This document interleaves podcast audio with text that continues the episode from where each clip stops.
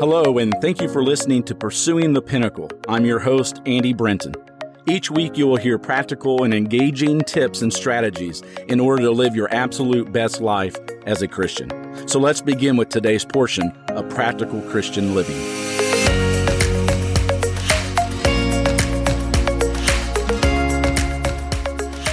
There's an old folk tale that is titled The Legend of the Three Trees. And this lesson goes beyond anything that could be considered just a children's story. In fact, it puts our minds on walking through the life of Jesus Christ and seeing how God's plans are bigger and better than any dream that we could dream. And let me tell you this folktale. Once there were three trees on top of a hill overlooking a small valley. There they discussed their hopes and their dreams. The first tree said, Someday I hope to be a treasure chest. I want to be filled with gold and silver and precious gems. I'll be decorated with intricate carvings, and everyone will see my beauty.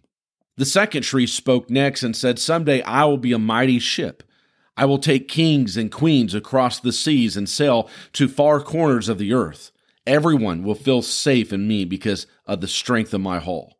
And then finally, the third tree said, I want to stay right here. I want to grow to be the tallest and straightest tree in the forest. People will look up to my branches as I stand on this hill and think of the heavens and how close I am to reaching them. I will be the greatest tree of all time, and people will always remember me.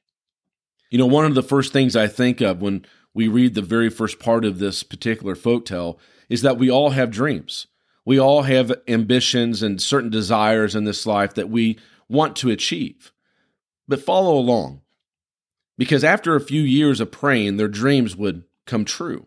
A group of woodcutters came upon the trees, and when one of them came to the first tree, he said, This looks like a strong, beautiful tree. I think I would be able to sell this tree to a carpenter.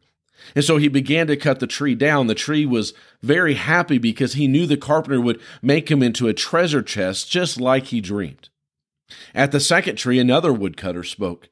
This looks like a strong tree, too. I, I should be able to sell this tree to a shipyard.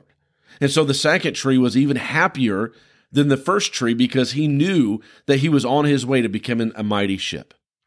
And when the other woodcutter saw the third tree, the tree was actually frightened because he heard the woodcutter say, I don't have any special need for this tree, but I'll just cut it down and see later if I'll have any need for it. The third tree thought his dreams would now never come true. And so when the first tree arrived at the carpenter's, he was surprised to be made into a simple feed box for animals. He was placed in a barn and filled with hay so that the animals could eat. This was not at all what the first tree had dreamed of or prayed for, and he was very, very disappointed. The second tree was taken to the shipyard, but he wasn't made into a large ship. No, instead, he became a plain fishing boat with only the strength to carry a few fishermen. His dreams of being a mighty ship carrying kings and queens across the seas faded away.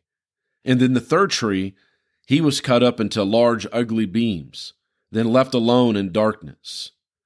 And so many years went by, and all three trees forgot about their hopes, forgot about their dreams and their prayers.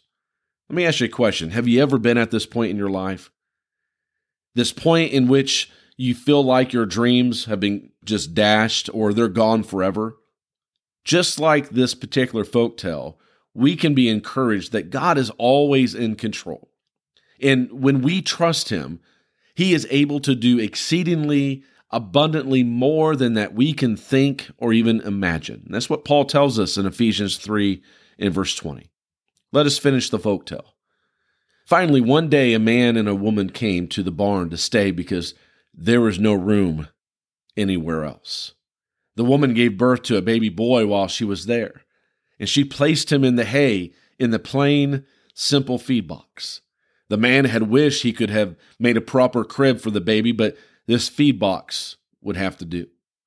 Somehow the first tree felt the importance of this particular event and knew that he had indeed held the greatest treasure of all time. Well, some years later, a group of men got into a small fishing boat made from the timber of the second tree. One of them was tired and fell fast asleep. A great storm came up, and the second tree did not think he was going to be strong enough to keep the men safe. The other men in the fishing boat then woke the man who was asleep, and he said, Peace. And the storm suddenly stopped. Now the second tree knew he had indeed carried the King of Kings. And about three years later, someone came and pulled the third tree's beams from the dark shed. It was carried through the streets as the people mocked the man who was carrying it. And when they came to a stop on top of a small hill, they nailed the man to the tree. And then they raised it into the air for him to die there. When Sunday morning came, though, the third tree suddenly came to realize that it was indeed strong enough to stand on top of a hill for all to see and know that he was closer to heaven than he could have ever imagined. That was far better than being the tallest tree in the world. It's in Jeremiah chapter 29, 11 through 14, that the Lord in his words basically tells us to be encouraged. Don't be despaired. Don't look at the things that don't seem to be coming to fruition in your life as being an end to all things. There it says, For I know the plans I have for you, says the Lord. They are plans for good and not for disaster, to give you a future and a hope. In those days when you pray, I will listen, and if you look for me in earnest, you will find me when you seek me. I will be found by you, says the Lord. When we feel like life is handing us the disparity of failed dreams or ambitions or desires, just remember our Lord knows. Seek Him. He says He will be found by us when we seek Him with our whole heart. And just as the legend of the three trees points out, God's plans for us are bigger and better than anything we could ever dream. Once again, I want to thank you for listening to Pursuing the Pinnacle, subscribing to it, and sharing it with those that you love. As always, it's my prayer that God be with you and that you seek Him in all things. Until next time, God bless.